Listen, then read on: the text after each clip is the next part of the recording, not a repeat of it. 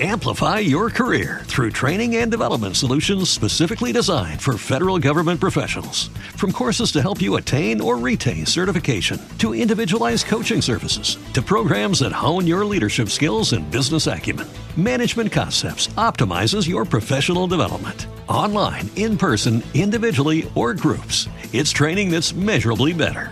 Learn more at managementconcepts.com. That's managementconcepts.com.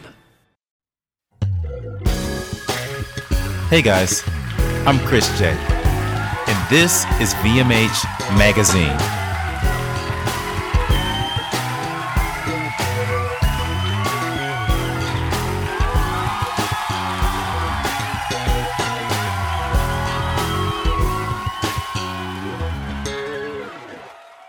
Hello, hello, hello, everyone, and welcome back.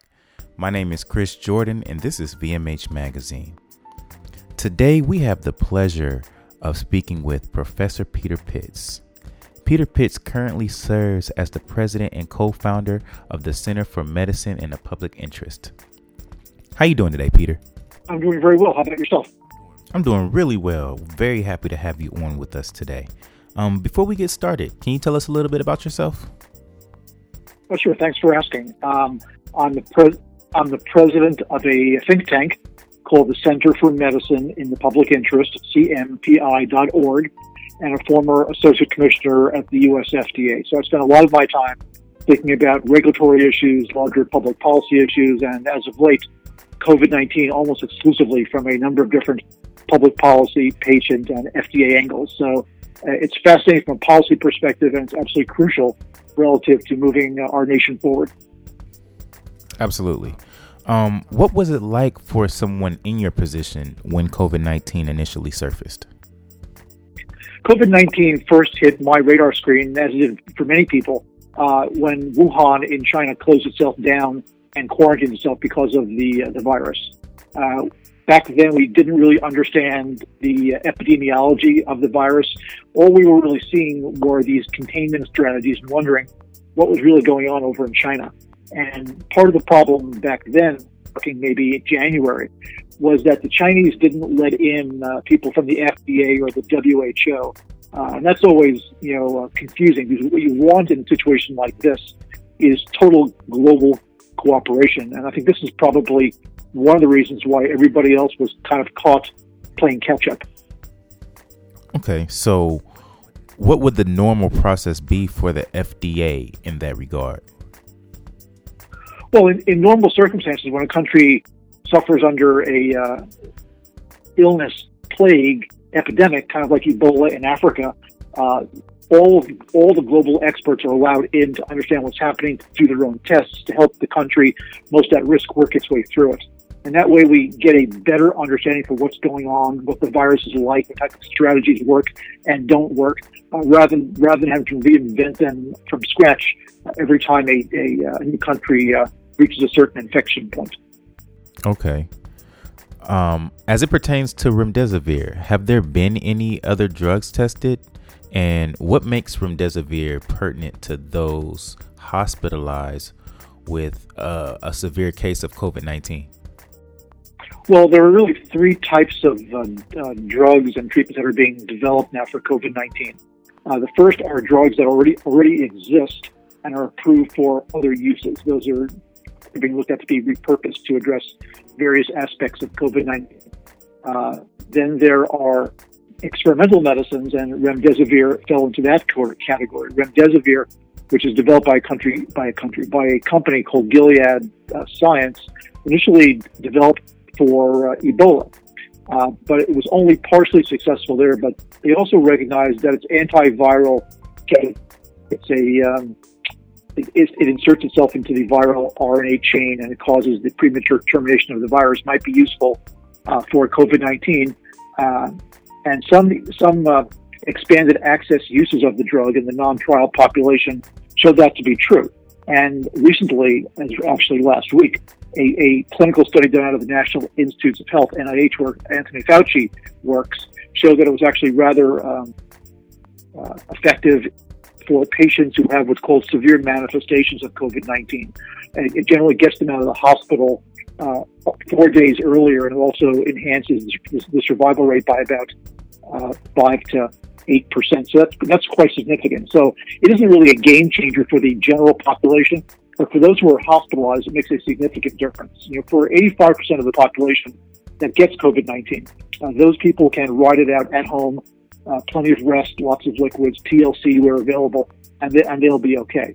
So, you know, as we begin to think about reopening our economy, we now understand how to uh, reduce the stress on our hospital healthcare resources, and that's crucial. And we also understand that people that generally are healthy uh, can ride it out at home. The folks who are in the hospital, who will be getting drugs like remdesivir, and hope others in the future, are oftentimes have respiratory conditions uh, or have other types of serious underlying healthcare issues. So once we understand how to deal with those most at risk, and understand that everybody else will basically write it out as they would any kind of, any kind of uh, serious viral infection.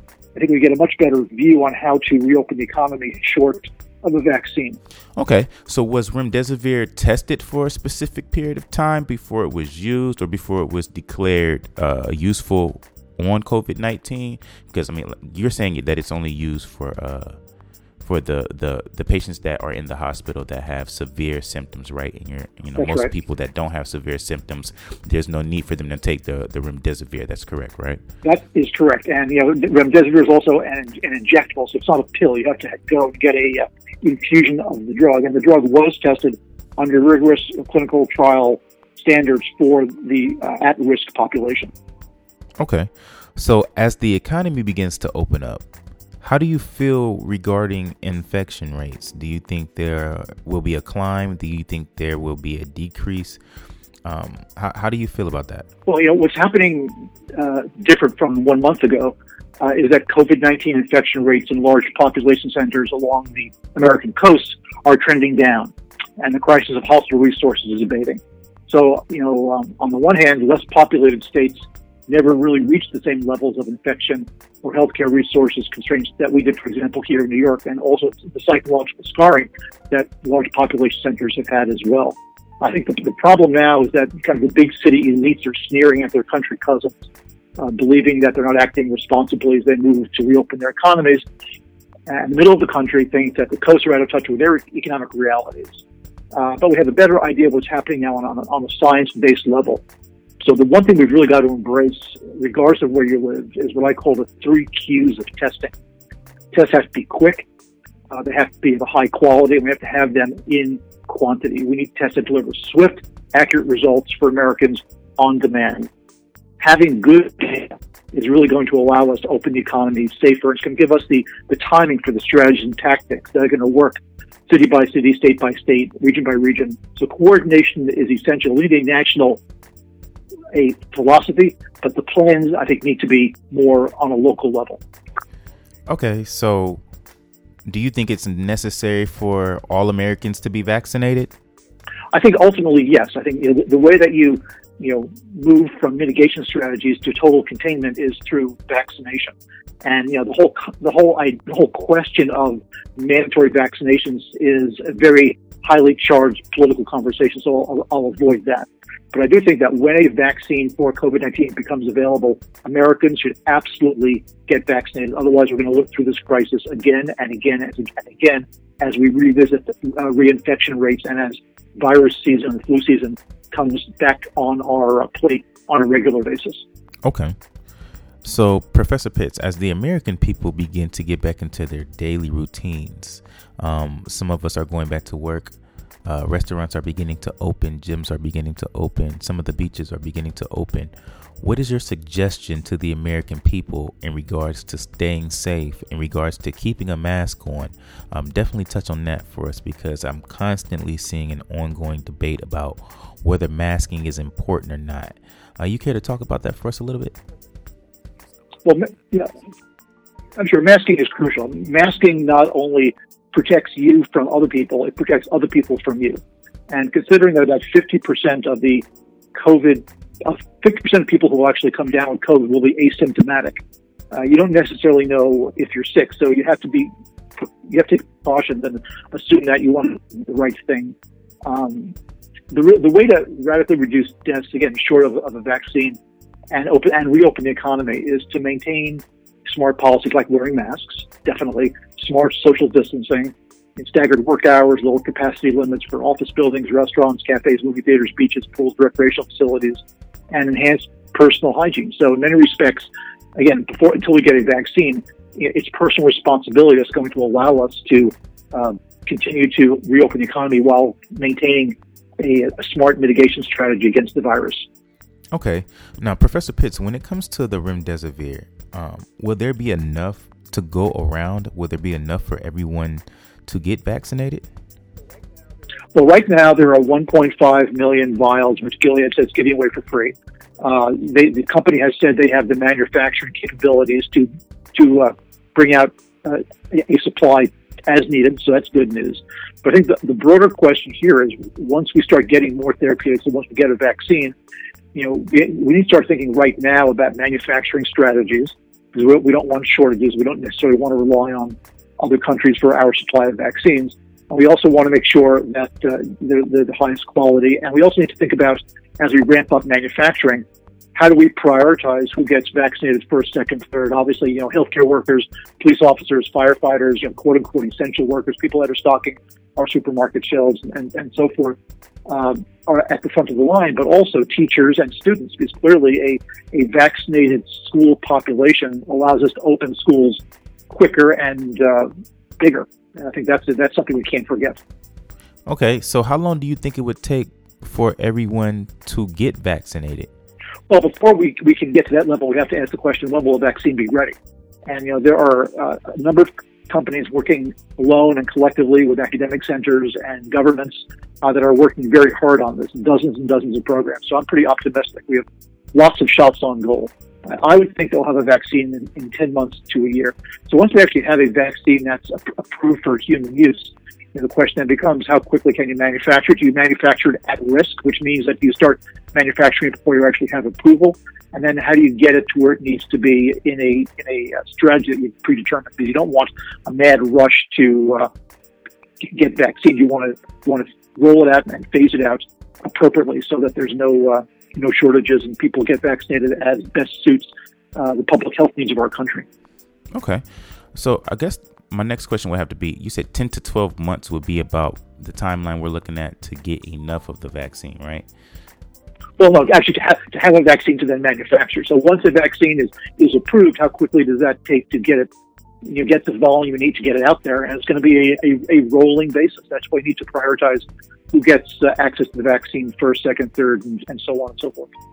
Okay, so with the country waiting to be vaccinated, do stay at home orders continue to be signed by governors? What's your take on that? No, I don't, I don't think so. I mean, at the end of the day, if you can take care of those most at risk uh, and make sure that they get they get properly treated and, and make it through the other end of the tunnel, uh, everybody else, should they get infected, you know, because, you know, life is imperfect, the virus is strong, can basically, if they get sick, they'll go home and be sick for two weeks. It doesn't mean that we should all sit home and wait until nobody can get sick ever. That's, that's, uh, that's not realistic nor fair to the economy because clearly, you know, you know where you stand a lot of times depends on where you sit on this issue. If you're out of work and you can't pay your rent and, and uh, you know you're struggling to get food, you have a whole different view of opening the economy relative to those sitting in the Hamptons in their beach houses, you know, watching cable television. Right. Exactly. Okay, so how do we, the American people, continue to decrease the risk of COVID nineteen moving forward? Well, there are a couple of things. First, I would tell people don't don't take foolish risks, and I won't lay them out because people know what they are. Don't put yourselves in situations where you're you're in crowds. It just doesn't make any sense, and, and we know better. More broadly, you know, personal responsibility is your responsibility. It's everybody's responsibility, not just look after ourselves and our families, but also our neighbors and our neighborhoods and our cities and our states. You know, if we if we embrace the concept of personal responsibility relative to social distancing and smart hygiene, uh, we will we will succeed. Indeed, we will. Well, Professor, that's our time today. Um, where can we find you on social media? I'm on, on Twitter at Peter Pitts, P I T T S. Uh, the website for our organization is cmpi.org, and we're on LinkedIn and Facebook as well. So we, uh, we invite everybody to check us out and offer their comments. Absolutely. Um, we definitely want to thank you for stopping by to keep us informed uh, during this time of uncertainty. You uh, definitely gave us a lot of information regarding the drug remdesivir, uh, and we also know how to move forward as the economy begins to open up. And we appreciate you for that information. My pleasure. I'm glad that I could help a little bit. Absolutely. Thanks a lot. And um, we're hoping we can get a chance to sit down with you again. Love to do that. All right. Now, until next time. All right, everyone. We just spoke with former FDA Associate Commissioner Peter Pitts, the current president and co founder of CMPI, which is the Center for Medicine in the Public Interest. Be sure to stop by cmpi.org and feel free to leave your comments. My name is Chris J, and this is VMH Magazine. Until next time.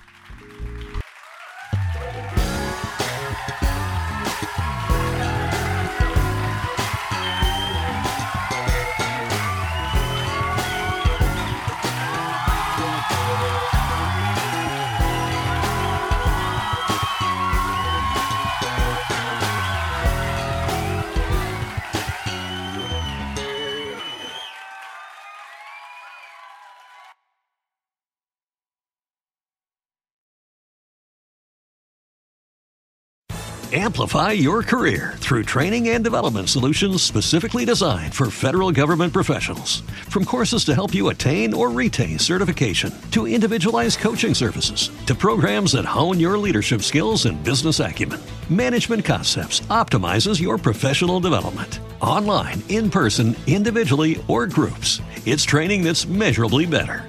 Learn more at managementconcepts.com. That's managementconcepts.com.